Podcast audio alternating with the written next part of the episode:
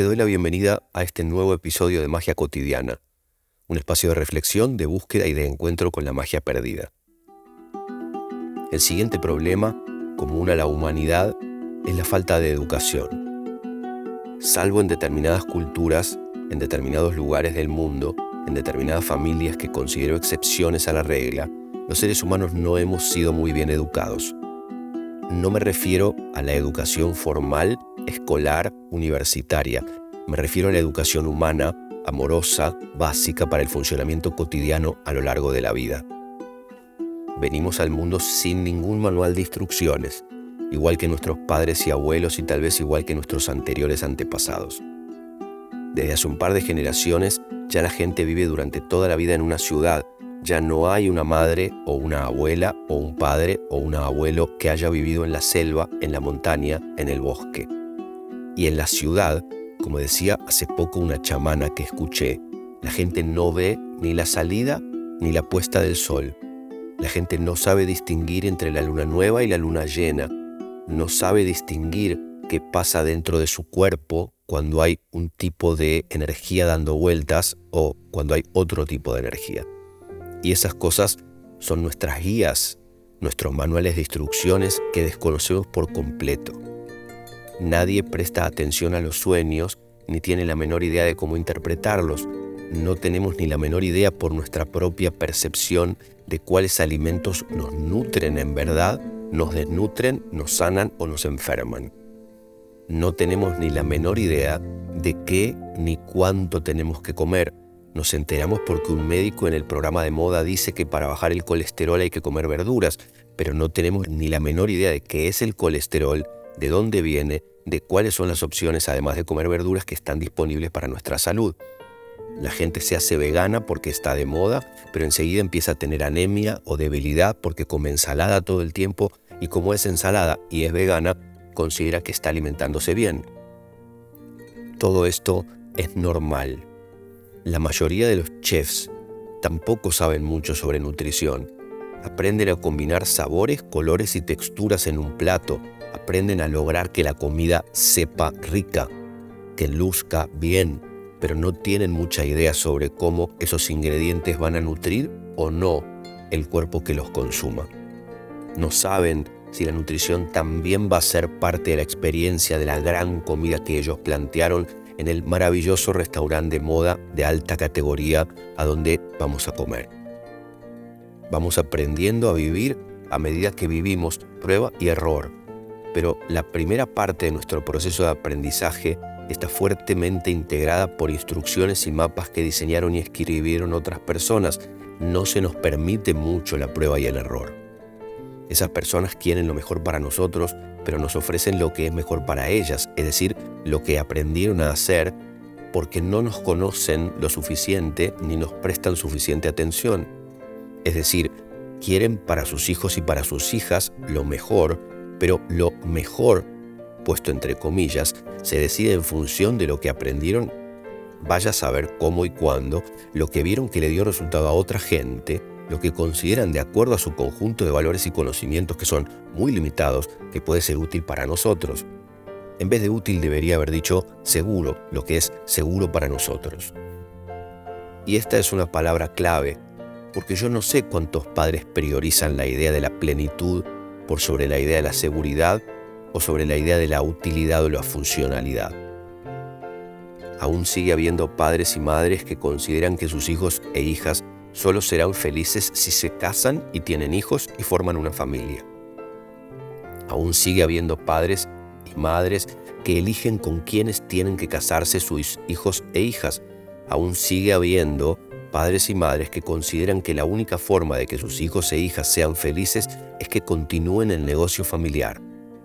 Aún sigue habiendo personas que están convencidas de que su descendencia debe ganar mucho dinero para lograr la felicidad que deben ser profesionales, que deben ser gerentes o directores de una empresa. Aún hay gente que considera que para que sus hijos sean sanos deben comer mucha cantidad de comida. Con esas ideas nos han educado. No saben si cuando nos enteremos de sus planes vamos a estar de acuerdo. Tienen que tomar decisiones por nosotros durante muchos años y las toman en función de lo que creen y de lo que conocen. Y en algunos casos falsifican nuestra firma.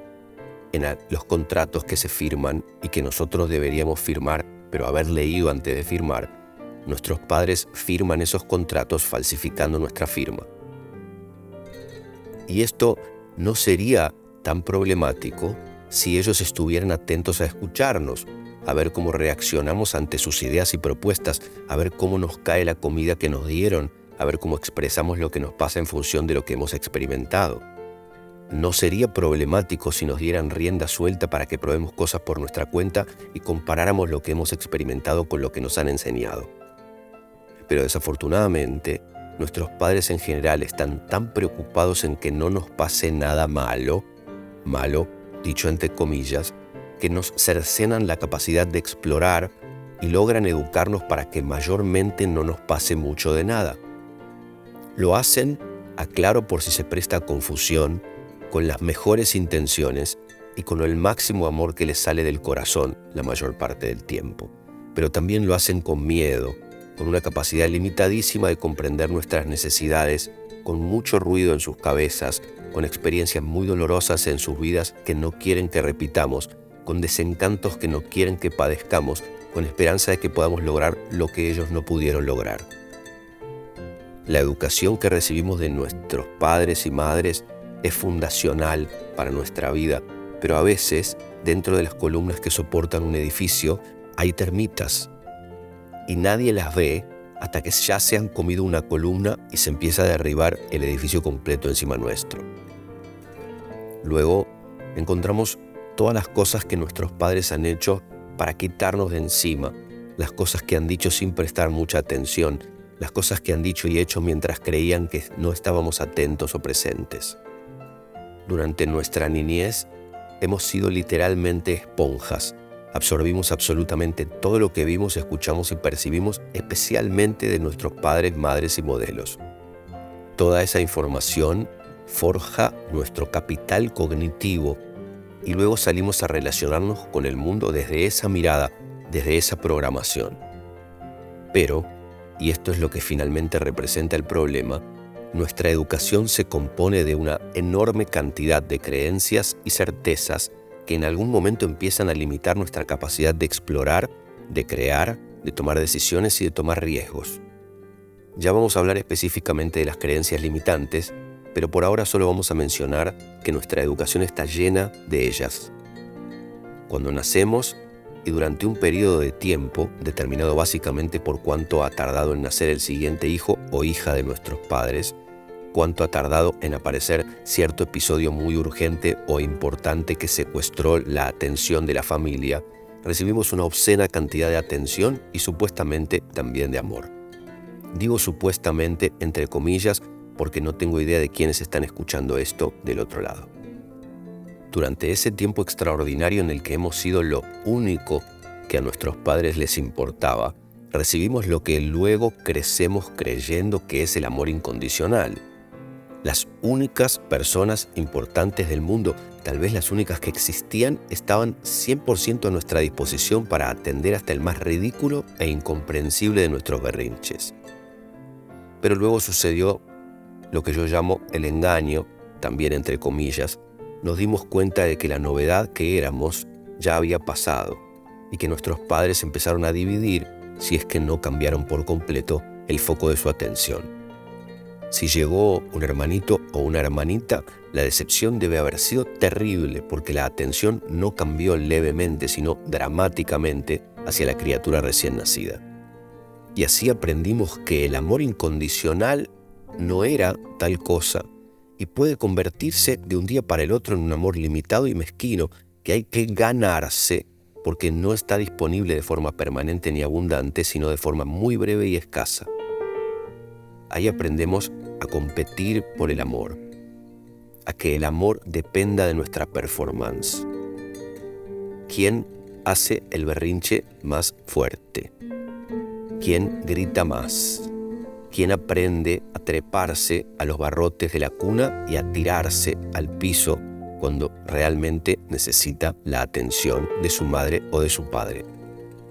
El amor, desde ese momento, se empieza a ganar con llantos, reclamos, exigencias, victimización o lo que esas criaturas que también éramos hayan decidido que eran las estrategias y tácticas más adecuadas para cada oportunidad. Y la comprensión seguramente debe haber sido, ah, esto funciona, si hago esto, consigo aquello. No tomamos nada como un juego. Todo es terrible, dramático y denso. Somos hijos y nietos de la cultura judeocristiana, culposa, dramática, victimizada, victimizadora, invasiva y manipuladora. Siempre estamos en deuda, siempre estamos en falta, siempre se nos exige que hagamos o que devolvamos o que demos o que seamos más generosos, sobre todo con las instituciones que teóricamente nos protegen y nos contienen. En algún momento nuestros padres nos dicen que les debemos. Nos lo dicen directamente o nos lo sugieren. Como ellos dieron la vida por nosotros, ahora tenemos que devolverles lo que nos dieron, ocuparnos de ellos como ellos se ocuparon de nosotros, dando la vida por ellos. En nuestras relaciones, sobre todo en las de pareja, manipulamos, victimizamos lo propio y atacamos lo ajeno. Amamos con infinitas condiciones y vivimos juzgando a las demás personas y juzgándonos a nosotros mismos con una intolerancia fenomenal amor incondicional, lo mejor para vos, te miento para cuidarte, te sobreprotejo para que estés bien? La mayoría de las personas, si es que alguna sabe, la mayoría de las personas no saben nada sobre el amor incondicional. Los padres les dicen a sus hijos, si no comes toda la comida, no vas a jugar. Si no traes una buena calificación de la escuela, no vas a tomar helado. Si no rindes bien el examen, no vas a salir el fin de semana nos abrazan cuando rendimos bien y nos tratan con indiferencia, desprecio, enojo o reproche cuando rendimos mal. Los padres y madres aprenden a amar amando y a ser padres y madres en un proceso de prueba y error o también en un proceso de programación genealógica, porque no hay academias para aprender a ser papá o mamá. Y los hijos conejillos de indias de esos experimentos luego llevan consigo las marcas hasta su adultez. Eso es precisamente lo que en mayor medida aprendemos a amar y ser amados a través de la impotencia, la falta de paciencia, la inconsciencia, la indisponibilidad, los miles de distracciones y ruidos que nos secuestran y alteran y manipulan. Un terapeuta y mago con quien he trabajado en Tulum me enseñó que a los bebés, los padres, madres, tienen que tocarlos con ternura cada 20 minutos, al menos durante los primeros tres años de vida. Con ternura cada 20 minutos durante los primeros tres años de vida. Si el contacto no es suficientemente frecuente o si el contacto tiene una carga sexual controladora o violenta, o dos o tres de esas tres opciones, la criatura va a crecer y a convertirse en una persona adulta con dificultad para conectar físicamente o sus contactos y relaciones van a estar siempre teñidas de violencia, control o sexualidad y no de ternura. Le he preguntado a muchas personas que conozco si tenían idea de esto el 100% me respondió que no tenía ni la menor idea. Alguien me dijo sí, sabía que el contacto es importante, pero no sabía qué tanto, ni sabía que se requería tanta frecuencia en el contacto, y aunque parezca evidente, tampoco entendía muy bien eso de la ternura en contra de la sexualidad, el control y la manipulación. Eventualmente, claro, la mayoría de los padres y madres aseguraron con insistencia que si bien no conocían esta regla del contacto, por supuesto que jamás tocaron a sus hijos e hijas con violencia, ni con control, ni con sexualidad. Pero ¿qué podrían decir? La mayoría de la gente no tiene ni la menor idea de cómo es tocar de una forma o de otra. La mayoría de la gente no tiene ni la menor idea de qué carga consigo ni qué transmite a otras personas a través de su mirada, de su contacto o de sus palabras. Vivimos en un mundo que está lleno realmente significado y sentido, aunque no tengamos ningún registro de todo eso que vibra y reverbera detrás del velo, que para la mayoría de la gente es un muro. No tenemos idea de qué fluye e irriga nuestra existencia por debajo de la superficie que llevamos en nuestra mochila. Y por lo tanto, no sabemos qué transmitimos además de lo que queremos transmitir. Esto que acabo de mencionar es un único ejemplo, suficiente para comprender la poca educación que hemos recibido o la poca educación que nosotros les hemos brindado a nuestros hijos e hijas. Y claro, sobre las consecuencias que la falta de educación produce en nuestra vida cotidiana. Hago una pausa aquí para decir, por las dudas de que alguien esté preguntando qué tiene que ver todo eso de la niñez con una persona adulta y cómo podría influir en la adultez lo que sucedió cuando éramos bebés, que nuestra personalidad se forma en el comienzo de nuestra vida. Nuestras características se componen durante la niñez y nada de eso cambia mucho a medida que crecemos porque las creencias y las leyes invisibles que rigen las relaciones de la humanidad se arraigan en nuestros cerebros y allí se quedan casi cementadas a lo largo de la vida. ¿Se pueden cambiar las creencias? ¿Se puede cambiar la personalidad? ¿Se puede recuperar la salud emocional y mental y rediseñar nuestro sistema para tomar mejores decisiones, para tener mejores relaciones, para vivir una vida más sana? Claro que se puede, pero requiere de muchísima conciencia y de muchísimo trabajo. El amor propio, es decir, el amor que sentimos por nosotros mismos, es un amor aprendido y derivado de la combinación del amor paternal y maternal en primer lugar y del amor que recibimos de otras personas cercanas, modelos, faros durante la niñez. De esta forma, lo que aprendimos del amor que nos dieron nuestros padres es lo que forja el amor que nos autoproveemos. Te pido que tomes un momento para empezar a abrir esta posibilidad, para intentar empezar a reconocer tus patrones, tus escenas, en las que puedas ver cómo una actitud que has tenido contigo es ni más ni menos que el fiel reflejo de la actitud que han tenido contigo tu padre o tu madre o algún abuelo o abuela o algún tío o amigo o amiga de tu padre o madre a quienes hayas sentido, a quienes hayas visto en esos roles en esos modelos en tu infancia. Durante toda mi adultez he intentado conocer un poco sobre mi árbol genealógico.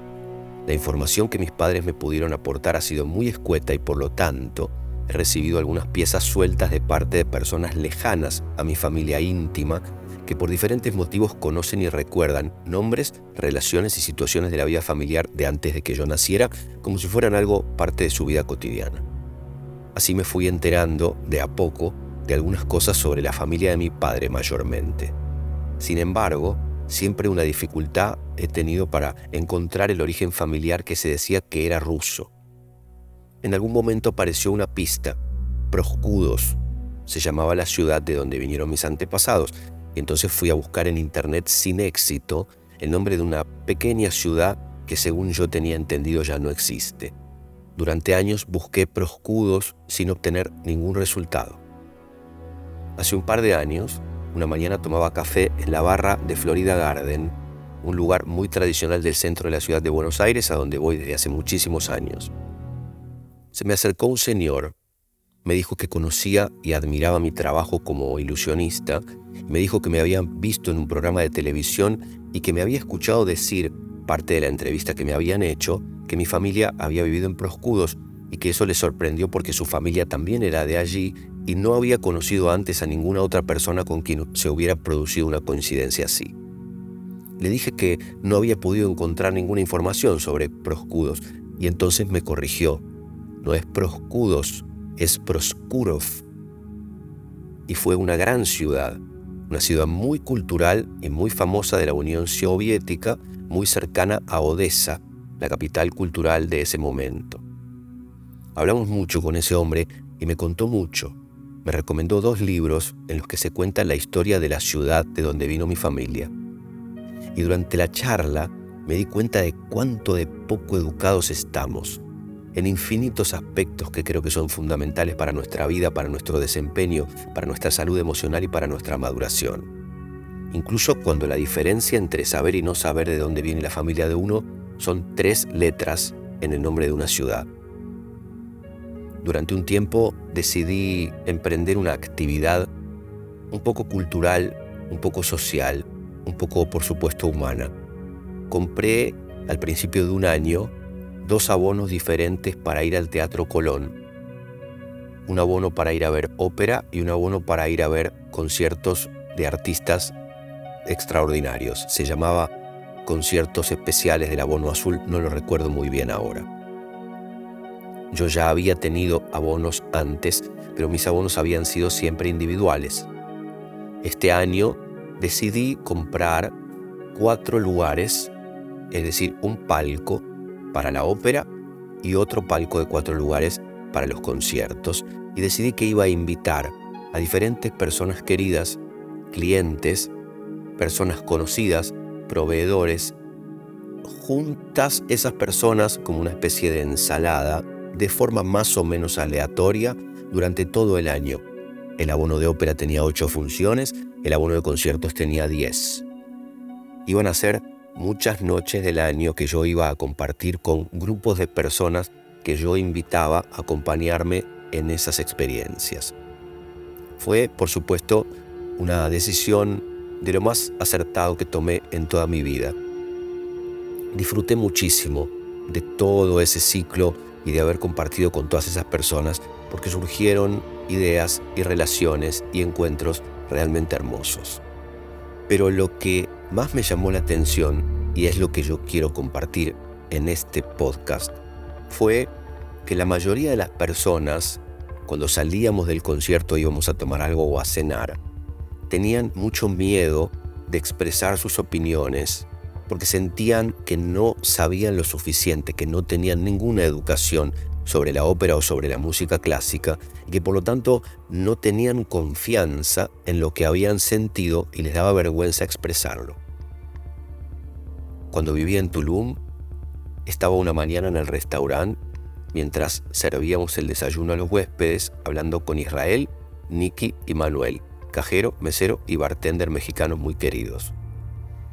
Y la charla volvió al tema de los pájaros, de que después de que habíamos conversado y después de que ellos habían nombrado cada pájaro que cantaba, yo había empezado a intentar, por supuesto infructuosamente, aprender a reconocer los cantos de los pájaros. Y en un momento cantó un pájaro y yo dije, esa es la chachalaca. Me aplaudieron y me dijeron que no era una gran hazaña, porque el canto de la chachalaca es absolutamente inconfundible. De hecho, ni siquiera parece un pájaro. Cantó otro pájaro y yo dije, el pijille. Y me dijeron que no, que era el sensontle.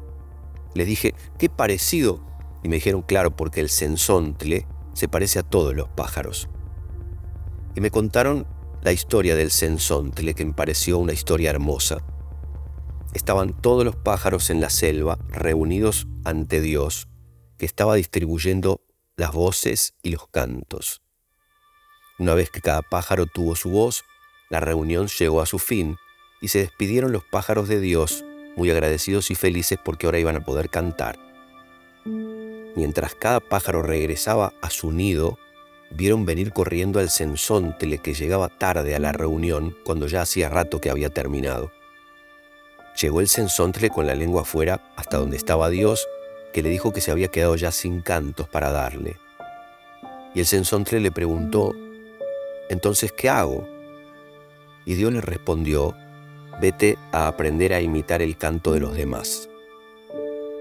Desde ese tiempo, al sensontle se lo llama el pájaro de las cuatrocientas voces, ya que su canto se parece al canto de todos los pájaros. Los mexicanos que trabajaban conmigo me enseñaron y compartieron muchísimas historias, de sus árboles, de sus frutos, de sus ancestros, de sus animales, de sus dioses. Para cada pregunta que yo hacía ellos tenían una respuesta, pero sobre todo una historia para contar. Los envidié y comprobé una vez más cuánto de poco hemos aprendido y recibido y cuánto nos falta aprender y recibir. No sobre energía nuclear o sobre el algoritmo de Instagram o sobre cómo sacar y editar mejores fotos para postearlas, sino sobre nuestra historia, sobre nuestra familia universal, sobre el universo infinito que nos rodea, sobre otros seres vivientes y sintientes, sobre las personas a las que supuestamente conocemos y para quienes queremos lo mejor, pero sobre quienes no sabemos casi nada. La buena noticia es que en la adultez, nuestro aprendizaje y nuestra educación están en nuestras manos. No es obligatorio quedarnos con lo ya aprendido y recibido, podemos resetear nuestro sistema por completo, podemos romper los contratos que no hemos firmado y que no habíamos leído. Y podemos diseñar, diagramar y escribir contratos nuevos, emprendiendo el camino de adquirir la sabiduría intuitiva y emocional suficientes como para proveernos de lo que necesitamos sin depender de otras personas ni de los medios de comunicación para comprender qué nos hace bien y qué nos hace mal. Nuestro cuerpo sabe todo sobre lo que necesitamos y deseamos. Nuestra cabeza sabe casi nada.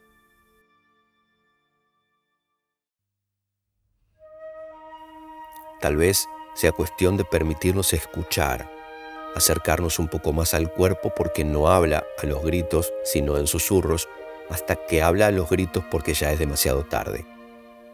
Escuchar, aprender a identificar lo que dice, aprender a ofrecer lo que pide y evaluar los resultados, no comparándonos con otras personas, sino con una versión anterior nuestra, con versiones anteriores y haciendo la composición del lugar que corresponde para seguir adelante siendo fieles al propio camino, al camino de lo que elegimos y nos elige, al camino que no se parece a ningún otro, al camino que nos lleva hacia cumplir con nuestra misión, sea cual sea.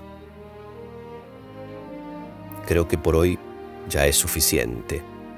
Nos encontramos muy pronto en el próximo episodio. Gracias otra vez por acompañarme en este camino. Te mando un fuerte abrazo.